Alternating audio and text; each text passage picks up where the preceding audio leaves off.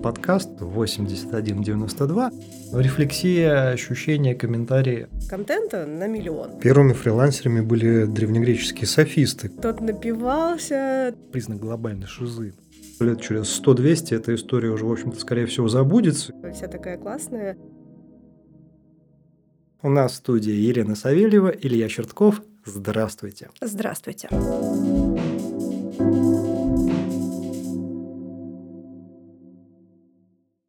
Мне сразу хочется у тебя спросить, а ты считаешь, что нужно именно бороться с этим? Потому что есть же чудесный закон Ома, если я не ошибаюсь, так. что сила действия равна силе противодействия. И есть ли смысл бороться или нужно просто принять? Интересный вопрос. Пока ты размышляешь, угу. я чуть-чуть еще дополню э, не только же с выгоранием, как, э, ну, например, э, вредные привычки, да, а стоит ли бороться с курением? Или нужно принять проблему и перестроить свой взгляд на это? Стоит ли бороться с лишним весом? Или нужно полюбить себя таким, какой ты есть, перестроить свой процесс пищевого поведения, свой образ жизни, заняться спортом и не бороться, а просто поменять? Люблю ассоциации, метафоры, связанные со спортом. Здесь, э, мне кажется, можно, знаешь, сравнить, как э, ты можешь прийти в э, спортзал, взять штангу с тем весом, который ты поднимаешь пять лет подряд, и снова повторить те же самые упражнения там, в течение часа. Естественно, мы понимаем, что э, это, что называется, сохранение формы, поддержание формы ты э, не достигнешь э, новых рекордов, э, ты не улучшишь свои спортивные показатели, ты просто поддерживаешь свою форму. В принципе, в этом тоже нет ничего плохого, потому что нельзя же все время стремиться к бесконечности. Поэтому вполне себе нормальный подход. Но мы, конечно же, понимаем, что если ты из года в год э, там, три раза в неделю приходишь в спортзал, берешь э, гриф 20-килограммовый, делаешь там 5 по 5 подходов, ну окей, хорошо, ты знаешь, что ты будешь делать это через неделю, через две, через пять, но если ты себя не позиционируешь как спортсмен, то это нормально. А здесь-то история какая? Когда мы делаем нечто профессиональное, мы, по сути дела, становимся этакими гуманитарными спортсменами. То есть мы стремимся показать э, некие спортивные рекорды, мы стремимся показать некие э, успехи там, в плане фигуры, скорости, выносливости и прочего-прочего. То есть то, что определяет нас именно как профессионалов нашей профессии или как спортсменов в нашем виде спорта. Если ты себя уже как спортсмена не воспринимаешь, ну, наверное, можно сказать, что ты выгорел. Плохо ли тебе от этого? Ну, мы знаем кучу людей, которые изо дня в день приходят на работу и повторяют один и тот же внешне бессмысленный, но сильно вредный набор телодвижений, каких-то действий. От этого они не становятся менее профессиональны. Поэтому тут Просто какая цель? Вопрос амбиций еще. Кому-то ок выполнять определенный список задач из раза в раз, потому что человека зажигает не работа, а тот же спорт, и он идет, и в зале он там показывает. Ты знаешь, а вот по поводу амбиций. У меня очень давно уже был разговор с одним моим коллегой, который почему-то не коллега, а разговор этот мне очень сильно врезался в память. И вот прошло уже, наверное, лет 12, и я до сих пор этот разговор помню. Я тогда был в найме, который, как известно, умер, да? И а, я, соответственно, во время очередной сессии в курилке корпоративной выражал негодование по поводу руководителя направления, который ставил нам заведомо идиотские задачи и требовал э, идиотского решения для этих идиотских задач. И я вот стою, у меня, что называется, пердак горит, я могу на Луну взлететь, а мой коллега напротив стоит так, э, закурит, говорит, слушай, говорит, а что ты бесишься-то? Я говорю, ну как, ну бред же, мы творим бред, решаем бредовую историю и приумножаем бред. Он такой, ну да. Я говорю, ну меня это бесит, работа начинает бесить. Он такой, а какие варианты? Я говорю, в смысле? Ну это же работа, она должна бесить. Я говорю, не понял. Он говорит, ну понимаешь, вот, работа это отвратительно. Работа, она должна вызывать негатив. Я прихожу на работу, я ненавижу вас всех, я ненавижу начальника, я ненавижу клиентов, я ненавижу задачи, я ненавижу сам себя. А потом я прихожу домой, мне так хорошо, там любимая жена, там я включаю компьютер, смотрю любимые сериальчики, потом отпуск, я там отдыхаю, все хорошо. Работа, так она же должна быть такой гадкой. Я говорю, слушай, как ты с этой концепцией живешь? Он такой, я-то нормально живу, а как ты живешь с этой концепцией, бесишься? И вот э, я понял, что, ну, естественно, все мы разные, и э, то, что для меня становится источником полета на Луну с э, горящим пердаком, для другого это как бы, ну, а какие варианты это могут быть? То есть здесь, знаешь, такой э, тот самый разговор про э, баланс э, работа-жизнь. Э, кто-то воспринимает работу как основную часть этого баланса, кто-то воспринимает э, жизнь как основную часть этого баланса, кто-то воспринимает именно как баланс, говорит, слушайте, ну это равнозначные вещи, и работа должна в жизнь перетекать. И обратно кто-то просто вообще не понимает формулировку в смысле, что значит баланс. Я в офис пришел, у меня включился режим «я работаю». Я с работы вышел, я этот режим выключил, и вообще никакого пересечения с теми ужасами, которые на работе творились, не происходит.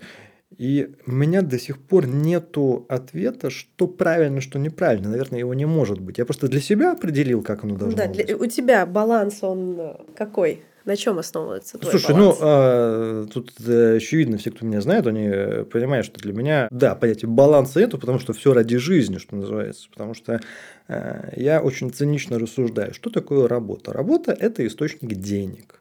Что такое деньги? Деньги – это э, те, э, скажем так, материальные посредники, э, средства, которые позволяют нам жить хорошо в соответствии со своими амбициями, желаниями, хотелками и всем остальным. Поэтому э, ставить во главу угла работу, сразу же возникает вопрос, а жить-то когда?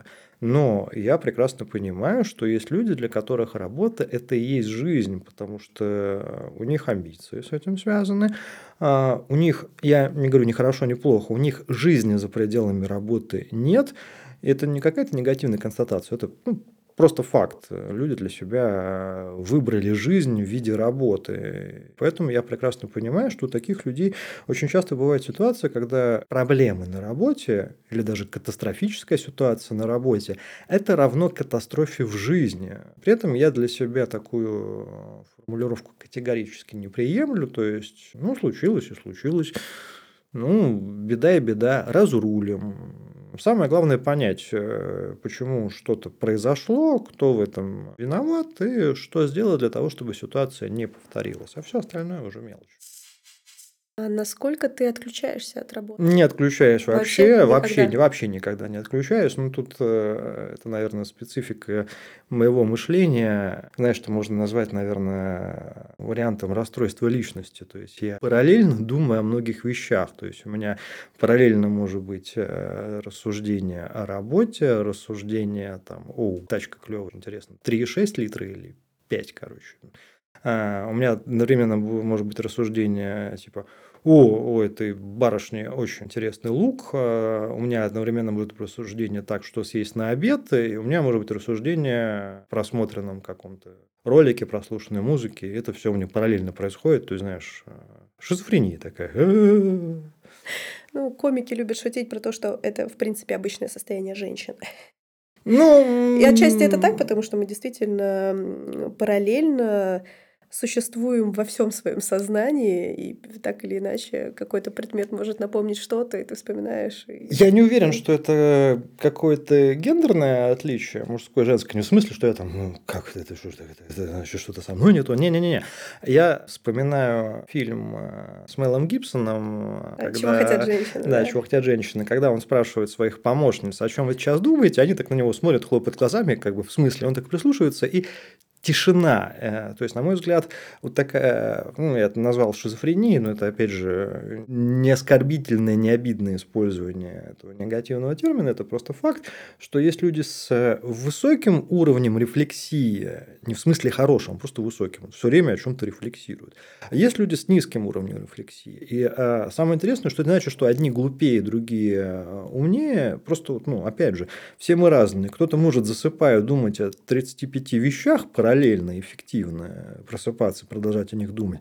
А кто-то может действительно, я очень хорошо помню, там одного товарища своего спрашиваю, я о чем-то сейчас подумал, мне в смысле, о чем подумал? Я говорю, ну я вот видел у тебя какое-то такое рассуждение.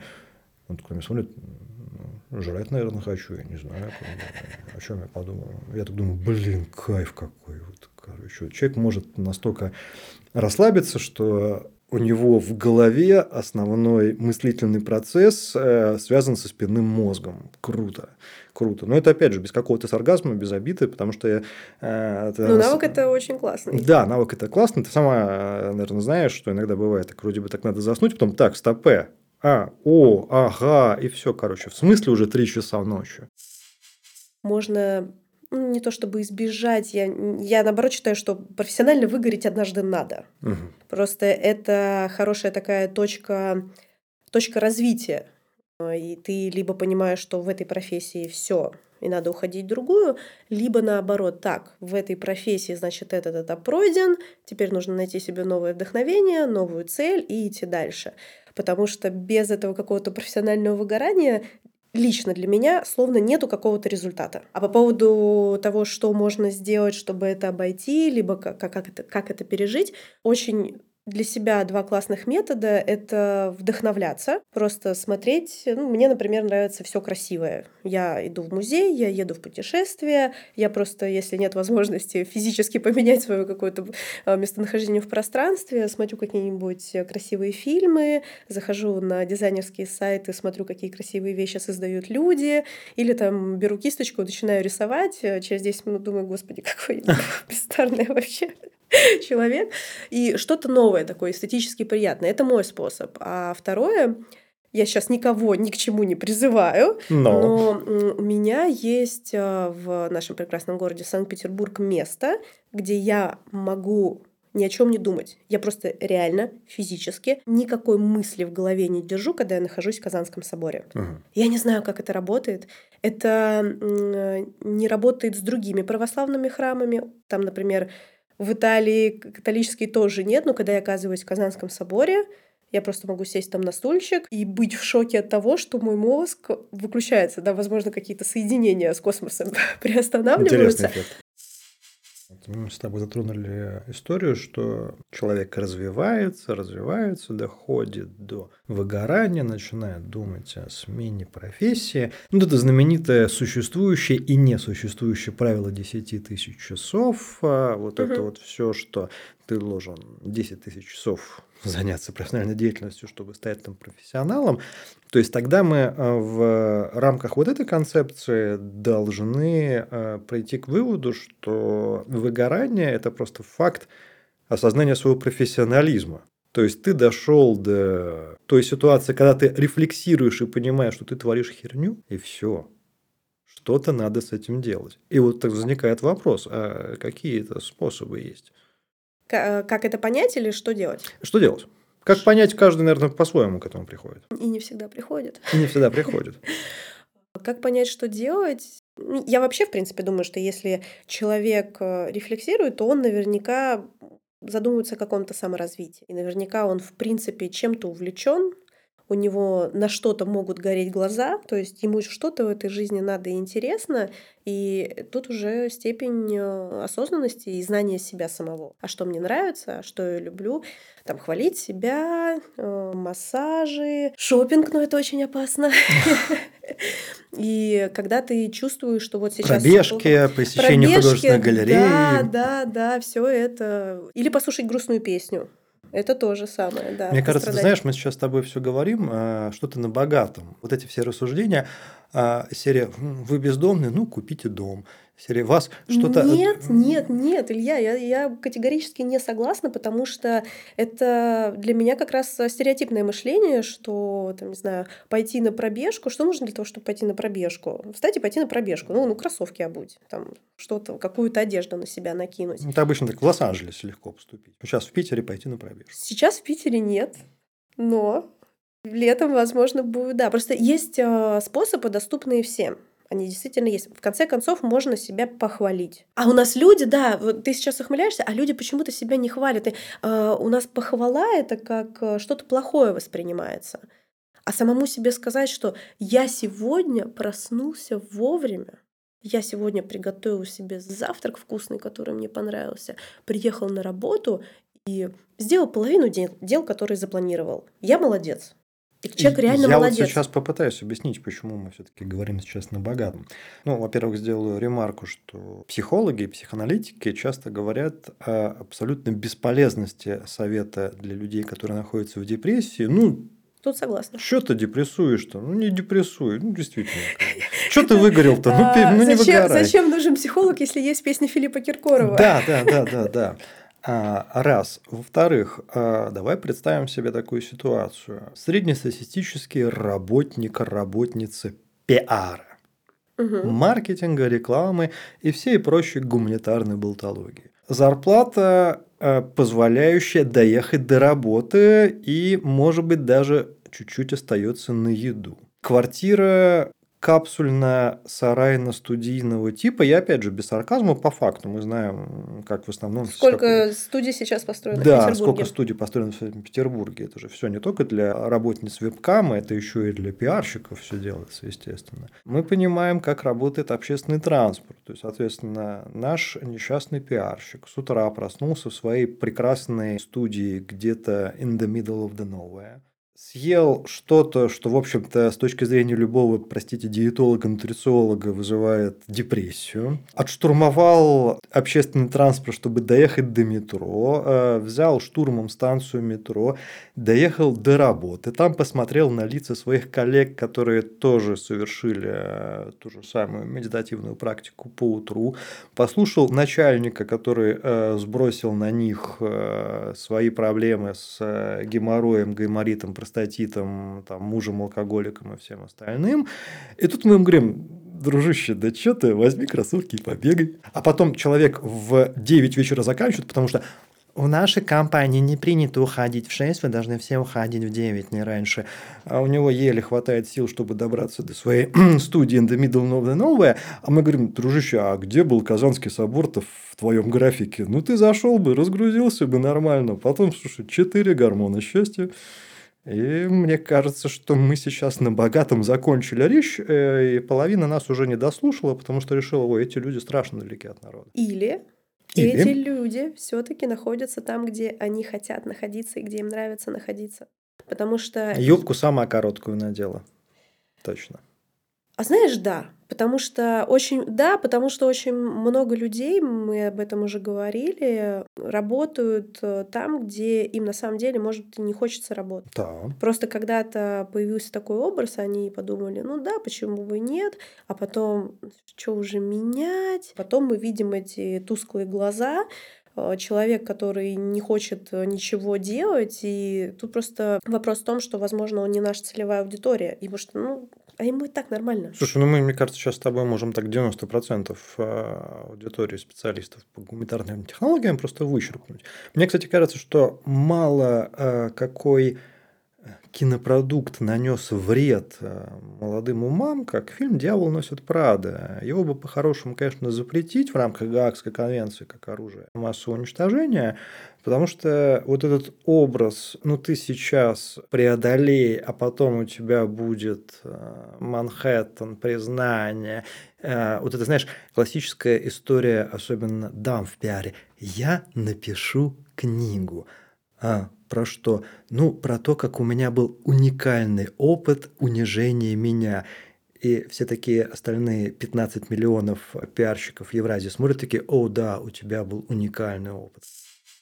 Но все же, ведь смотри, а, что такое вообще э, работа гуманитарного специалиста в России? Абы как, абы где ты получил абы какое образование. Где-то к курсу к третьему, четвертому ты, в принципе, осознал, что ты учишь какую-то туфтологию, но, в общем-то, пути обратно уже нет, потому что, э, ну, либо родители дали денег вот на это образование. Сейчас им сказать, что мам, пап, я на самом деле, вы знаете, в душе сантехник, ни разу не пиарщик, но это такой ход для сильных. А, второй момент. Мы живем в эпоху все равно диковатого капитализма, и когда тебе 20 с небольшим, у тебя действительно задача оплатить койко-место где-то in the middle of the nowhere, купить э, кое-какую еду и там полтора раза в год э, съездить хоть куда-то отдохнуть хотя бы в красном и белом соседнем квартале, У человека нет возможности просто сказать, так, баста, слушайте, я вдруг понял, я не пиарщик, я известный великий писатель. Люди попадают в ловушку бытия, мне так кажется. И э, вот из этой ловушки бытия в большинстве случаев на самом деле никакого выхода нет, потому что вариантов никаких нет. Если тебе, например, уже 30, ты уже, ну, какой-никакой пиарщик с каким-никаким опытом, ты понимаешь, что, блин, да нифига ты не пиарщик. Тебя бесит пиар, тебя бесит relations, тебя бесит паблик, тебя бесит клиенты, э, тебя вообще бесит все. Ты, например, в душе программист. Ну, знаешь, ты осознал свой гендер. Да я с детства был программистом, на самом деле. У меня тело программиста, а меня заперли. Моим венам течет код. Да, да, да. Ну, окей, хорошо. У тебя какие варианты выйти из шкафа и сказать всем, да, я на самом деле программист? Ну, никаких. Потому что в 30 лет э, начать успешную работу в IT, будем честными, шансов практически нет. Кто бы что ну, ни говорил. конкуренция, ну, да. Да, скажем так, есть примеры успеха, но это как с актерами. Да, есть актеры-миллионеры и есть миллионы актеров, которые спились. Поэтому вот наши богатые советы, даже возьмите кроссовки. Хорошие беговые кроссовки стоят столько, что среднестатистический петербургский пиарщик их не сможет позволить. Он будет вынужден пойти в спортмастер, купить кроссовки Demix, топтать себе ноги и сказать, слушайте, какой, блин, гормон Слушай, счастья. у меня возникает э, вопрос. Угу. Я родилась в 92 году и не знаю, каково было в Советском Союзе, но, насколько мне известно, в Советском Союзе была очень хорошая социальная поддержка общества, очень много социальных инициатив, и спортом занимались, ну, если не все, то многие. И люди же как-то бегали без э, асиксов за 20 тысяч. Ну, и, кажется, даже, по-моему, рекорды какие-то ставили. Я не это, столь это... много прожил в Советском Союзе, чтобы делать какие-то выводы своего советского бэкграунда, а, но, насколько я знаю, количество людей, которые употребляли различные виды алкоголя, в Советском Союзе на порядок превосходило число бегунов. И, видимо, что-то было не так просто с э, пробежками в СССР. Но опять же, мы сейчас живем там, где мы живем, и сама процедура пробежки элементарна для получения гормона счастья – она в петербургских кварталах, микрорайонах, Парнасах, Шушарах, Муриных и всех прочих не работает. Согласна. Не работает. Хорошо, давай не пробежку, давай другой способ. Какой? Посмеяться с друзьями, посмотреть комедию. А, друзья, а, подразумевается, что у нашего специалиста есть время на друзей. друзей? А, это такая роскошь уже для людей обеспеченных на самом деле. Угу. Таких друзей, как я часто говорю, за хобот, да в музей. То есть ты считаешь, что выхода все-таки нет. Да, знаешь, такой интересно получается э, промежуточный итог разговора. Говорили, говорили, говорили, потом, ребят, выхода нет, ближайшая кабина для суицида, э, два шага направо, потом налево. Нет, упаси боже, конечно же, выход есть. Но я как человек, испорченный философским образованием, я все время вспоминаю э, Сократа, который не факт, кстати, что существовал, но это отдельная тема для дискуссии. Так вот, Сократ в диалогах со своими собеседниками, он все время занимался Э, так называемой маевтикой, искусством рождения истины в э, споре, в разговоре. И вот этой самой маевтикой надо, среди прочего, заниматься и самим собой. Такой маевтический анонизм. То есть, буквально как в старом советском анекдоте, когда человек утром просыпается и начинает, э, глядя на цветок, задавать вопрос, там, могу ли я, говно ли я, а потом, а, магнолия. И вот надо понять, ты магнолия или кто? Вести этот самый диалог с собой от чего тебе хорошо. хорошо. Потому что, может быть, надо признать очевидный факт. Э, на самом деле большинству людей от пробежки нехорошо. Многим хорошо от прогулки. Кому-то хорошо от того, что он заваривает себе тазик макарон и с наслаждением их ест. Кому-то хорошо от того, что он читает книгу. Кому-то в кайф от того, что он просто лежит на диване, э, ковыряет пальцем в носу и испытывает от этого прекрасный тактильный кайф. Кому-то хорошо от разговоров. Кому-то хорошо от, э, не знаю, там, свайпания в Тиндере, ну и тысячу других. То есть тут, наверное, знаешь, такой банальнейший, ну это вообще сейчас многие посмеются, махнут рукой и скажут, но на самом деле факт есть факт. Задавать вопросы самому себе, только не в формате «чего я добился?», да ничего ты не добился. Не в формате там «на что я способен?», ты способен на все, это очевидно. А что хочется. Но мы должны признать, что выгорание – это такое депрессивное во многом состояние, когда ты задаешь себе вопрос, что ты хочешь? Да ничего я не хочу. Я вот глаза открыл, не хочу, хочуха не работает. Вот отсутствует хочуха. И вот тут уже я единственный совет, который могу дать, я его всегда повторяю, пробуйте. Ну вот буквально, то есть кто знает, от чего вас торкнет, что вас положительно триггернет. Только пробовать, да. Только пробовать. И тут на самом деле какие бы безумные истории не приходили в голову, а что бы не попробовать. Хотите сходить в кружок танцев? Да, попробуйте. Может быть, вы придете через 5 минут посмотрите, скажете, нет, я с этими людьми не хочу танцевать, они меня внешне раздражают. А, попробуйте почитать книгу. Может быть, вы на второй странице скажете, господи, ну что за бормотание я считаю, это бессмысленно. Может быть, вам надо элементарно два дня провести дома. И на самом деле я знаю, что на многих это так классно влияет, когда человек говорит, слушайте, я телефон выключил, хорошо. Я как раз хотела спросить, а, среди твоих знакомых пиарщиков, как много людей, которые, ну, мы знаем, что есть там интроверты, экстраверты, угу. амбиверты. Я помню в мою студенческую бытность один не очень хороший по факту преподаватель, но с хорошим чувством юмора на наш вопрос, а вот как вы относитесь к тем или иным политическим ситуациям именно с политической позиции, он отвечал, слушайте, э, коллеги, я как доктор, я, например, должен поставить диагноз и предложить методику лечения, но я сам болеть не обязан. И э, вот, Интересно. вот тут, э, ты знаешь, мне кажется, с пиаром какая еще интересная ситуация. Пиар, так как это творческая профессия, она в чем-то сходится с театральным искусством, соответственно, с искусством надевать маски. И поэтому э, пиарщик, он буквально через э, пару лет существования, нахождения себя в профессии становится таким экспертом по э, надеванию различных масок, поэтому я очень часто слышу от своих коллег-пиарщиков, ну, вообще любых связанных там с э, коммуникациями, типа, да я мизантроп, я интроверт, там, я вообще людей не люблю. И я понимаю, что, знаешь, что такая маска мизантропа. Человек надел маску интроверта, потому что настоящий интроверт испытывает физическую боль от открывания рта на публике. А когда человек выходит э, к аудитории, э, где сидят такие же, в кавычках, интроверты, начинает раздеваться и томным голосом говорит, детка, посмотри, как какой интроверт, ну, ну кого ты обманываешь. И в то же время с экстравертностью, опять же, э, экстраверты – это люди, которых э, рот э, не закрывается даже тогда, когда надо его захлопнуть. И такие люди тоже в пиаре не преуспевают, потому что у пиарщика должно быть очень развито чувство меры, когда надо закрыть рот. Я не верю ни в интровертность пиар-специалистов, ни в их излишнюю экстравертность, потому что на самом деле э, пиарщики – это э, профессиональные, ну не то чтобы лжецы, нет, это профессиональные лицедеи. Просто кто-то достигает высоких уровней лицедейства, а кто-то просто по-прежнему играет лешего в чебоксарах и э, рассказывает, что вот было время, я-то вот и все. И проблемы, они на самом деле в чем-то, наверное, похожи действительно на актерские, когда так, поворачиваешься, смотришь, у тебя за плечами там 350 новогодних утренников.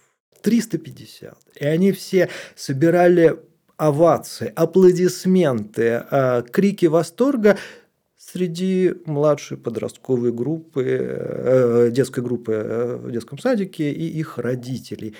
И ты, в общем-то, понимаешь, что все эти 350 – это, конечно, круто. Наверное, то, как ты сыграл Деда Мороза, мало кто сможет, но это все-таки утренники в детском саду. И ты думаешь, ну вот да, у меня елки. Но есть же фраза «чужое счастье не бывает настоящим». Mm-hmm, согласен. Поэтому задавать себе вопрос, честно признаться себе, чего ты хочешь на самом деле, потому что разного людям хочется. И это честное признание, чего я хочу, это и начало развития, начало выхода из какого-то такого депрессивного э, состояние, когда ты выгорел профессионально. Возможно, но с другой стороны, как говорят бывалые курильщики, самые вкусные сигареты – это марка «Чужие». И на самом деле, да, чужое счастье, оно настоящим, конечно же, не будет, но в то же время э, ты же видишь именно счастье, и тебе кажется, что сейчас ты возьмешь вот этот чужой плащ, э, чужую шапку, там, не знаю, чужую ложку, возьмешь их в руки или там наденешь на себя, и вот оно, ты точно так же выходишь на эту на сцену, и тебе аплодируют, аплодируют, аплодируют, кончили аплодировать. И думаешь, блин, а у меня елки. И ты приходишь э, домой, что тебе вспомнить про твой сегодняшний день, что тебе э, дети с второй группы детского садика с радостью аплодировали, ну, круто, да, но этого ли ты хотел, когда мечтал об актерской карьере? Я, когда поступила на пиарщика, угу. мечтала, что буду, как Саманта Джонс, да. ходить с коктейлем Космополитен на открытие баров и ресторанов. И признаться честно, всего два раза я где-то была по работе с коктейлем и ни разу не была на открытии бара и ресторана. А прошло уже без малого 9 лет с момента выпуска. Но при этом я, честно говоря, абсолютно нисколько не жалею о выбранной профессии, не жалею о том, что не случилось открытие бара и ресторана, потому что по работе не сходила, сходила лично. Тут уже я позволю себе говорить на богатом э, и скажу, что признаться себе, чего хочешь, бегать, если хочется бегать. Я, например, просто танцую. Я уже... Ты тоже говорил про там, один и тот же вес, одни и те же упражнения. Я с 2015 года хожу на танцы, сейчас 23-й к одному и тому же тренеру, я занимаюсь у нее зумбой и латинскими танцами, mm-hmm. и мне каждый раз по кайфу. Я каждый раз прихожу, я прихожу, мы снова там э, занимаемся бачатой, и здесь, наверное, важна фигура наставника, важна фигура какого-то человека, который может нарисовать тебе горизонт будущего для развития. И я уже думаю, да ну я все в этой бачате сольно знаю. Ну что, я не знаю, как бедрами... Она каждый раз, просто каждую неделю, вот уже несколько лет подряд, она показывает мне либо новое движение, либо новую связку. Я прихожу домой, у меня все отваливается, но я при этом рада.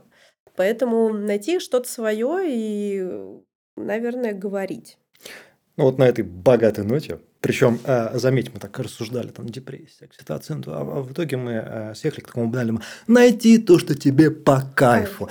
Друзья, ищите то, что вам по кайфу, кайфуйте, ищите свою кайфулечку. И, конечно же, пытайтесь бороться с выгоранием. До скорых встреч, друзья. Удачи!